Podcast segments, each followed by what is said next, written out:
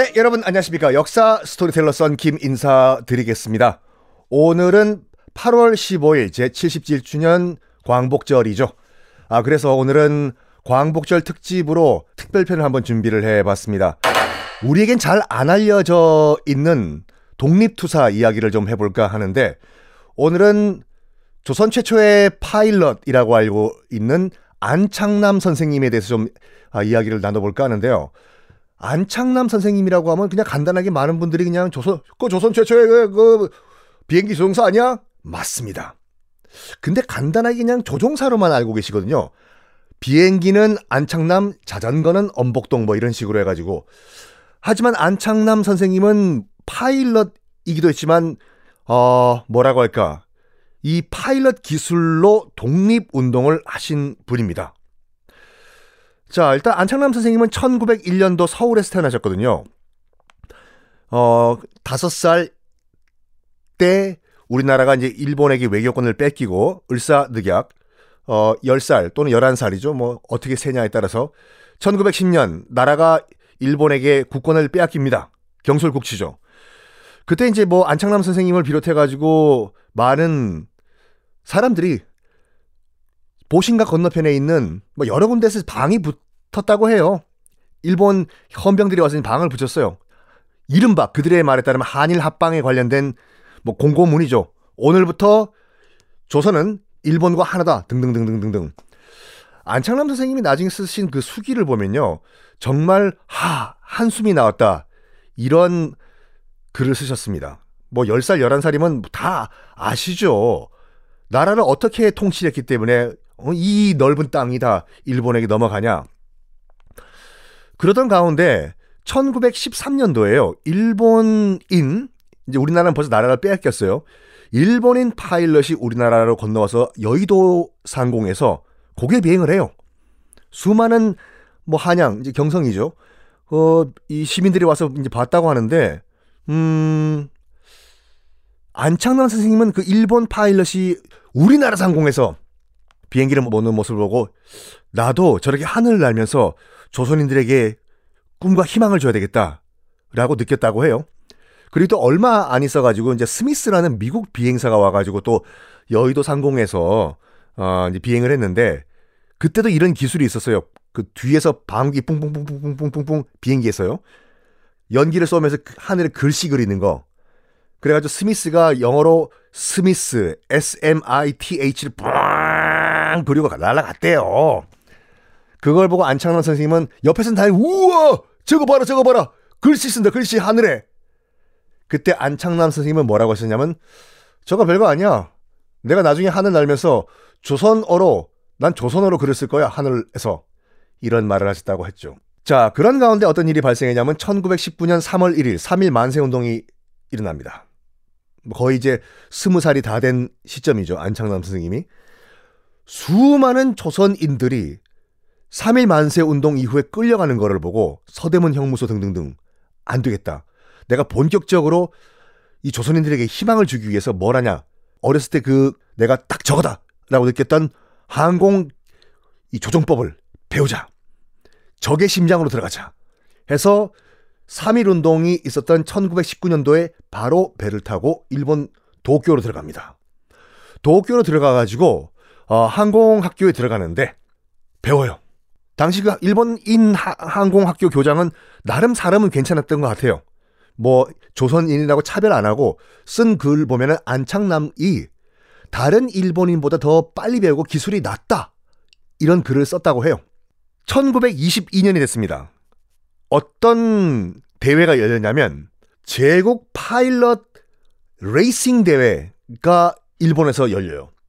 도쿄와 오사카를 왕복하는 경기였습니다. 비행기를 몰고 여기에 안창남 선생님이 나도 가겠다 결심을 해요. 오사카에 살고 있는 우리 조선 동포들에게 희망을 주기 위해서 나 도쿄에서 출발해서 오사카까지 나 간다. 1922년이에요. 11월. 그런데 15팀이 참가하거든요. 조선인은 안창남 선생님 혼자였어요. 일본인 파일럿은 최신형 비행기를 갖고 왔겠지요. 그렇지만 이 조선인 파일럿에게 제대로 된 비행기를 빌려주는 곳은 없었습니다. 겨우겨우 겨우 무슨 이 동통 비행기를 하나 빌려오는데 당시 일본인들이 몰았던 비행기 같은 경우에는 프로펠러 회전수가 1분당 1,400회를 돌았어요. 그런 반면에 안창남 선생님이 몰았던 비행기는 1분당 1200회. 느려요. 게다가 비행기는 더 무거워. 그 말은 무슨 말이냐면 추락할 확률이 훨씬 더 높아요. 그래서 안창남 선생님의 동료들은 말렸다고 해요. 그거 타면 죽어! 추락한다고! 하지만 이미 나간다고 신청을 해 놓았고, 오사카에 있는 동포들은 우리 안창남 언제 오나 기다릴 거니까 나는 죽어도 간다. 라고 해서 비행기를 타고 출발을 합니다. 1922년 11월이었어요. 근데 안창남 선생님이 도쿄 비행장을 출발했을 때 안개가 상당히 많이 꼈어요. 그 영화 청년이라고 보셨나요? 장진영 씨랑 김주혁 씨가 주연했던 영화인데 그 얘기는 정말 할 말이 많거든요. 아, 조선 최초의 무슨 뭐 여성 파일럿 박경원 씨를 그린 영화인데 그건 나중에 말씀드릴게요. 어쨌든 그 영화 청년 보면 장진영 씨가 몰던 도쿄를 출발해서 가던 비행기가 안개 속에 어떤 산에 꽝 충돌하고 죽죠. 그 산이 당시 도쿄 비행장 앞에 있었던 하코네 산이라고 하는데 굉장히 높은 산이에요. 이거를 넘어야지 순환 고도에 들어가요. 근데 마침 안창남 선생님이 비행기를 띄웠을 때 안개가 너무 짙어가지고 앞에 학권의 산이 안 보이는 거예요. 안 보여. 그래서 일단은 이륙을 합니다. 그리고 기술을 끝까지 위로 올려요. 그렇지만 프로펠러 동력이 약하기 때문에 겨우 한 2도 정도 올라갔다고요. 앞에 산 안 보이고. 이거는 안창남 선생님이 직접 남기신 수기에 나와 있는 예, 얘기들이에요. 속으로 기도를 했다고 하죠. 제발, 제발 이 산만 넘자. 이 산만 넘자. 이 산만. 조금만 더 버티다고 비행기야. 한참 앞이 안 보이는 그, 그 당시 레이더도 있었고 없었고 아무것도 없었던 거예요. 그냥 육안으로 그냥 비행을 해야 돼요. 근데 앞에 한 호수가 보입니다. 그 호수는 학곤의 산 너머에 있던 호수였거든요. 그걸 본 순간 안창남 선생님은 속으로 외쳤다고 하죠. 드디어 내가 산 넘었다. 그때부터 순항 고도에 들어가는데 뭐 중간중간에 정말 위기가 많았어요. 가다가 엔진도 정지돼 버리고 겨우겨우 다시 살리고 자 안창남 선생님은 과연 이 auto racing 하늘 racing에서 성공을 했을까요? 다음 시간에 공개하겠습니다.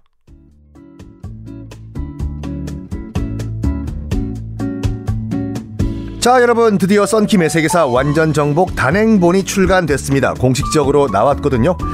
아, 패권 전쟁으로 이해하는 역사의 흐름, 미국사와 러시아사가 담겨 있습니다. 자 출간 기념으로 이벤트를 준비를 했습니다. 오디오 클립 팟빵 댓글로 참여하실 수가 있고요.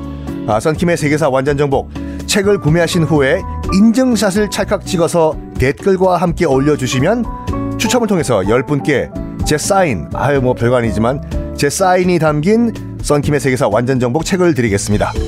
아, 당첨자는 8월 22일 월요일 팟빵과 오디오 클립 공지사항을 통해 알려드리겠습니다.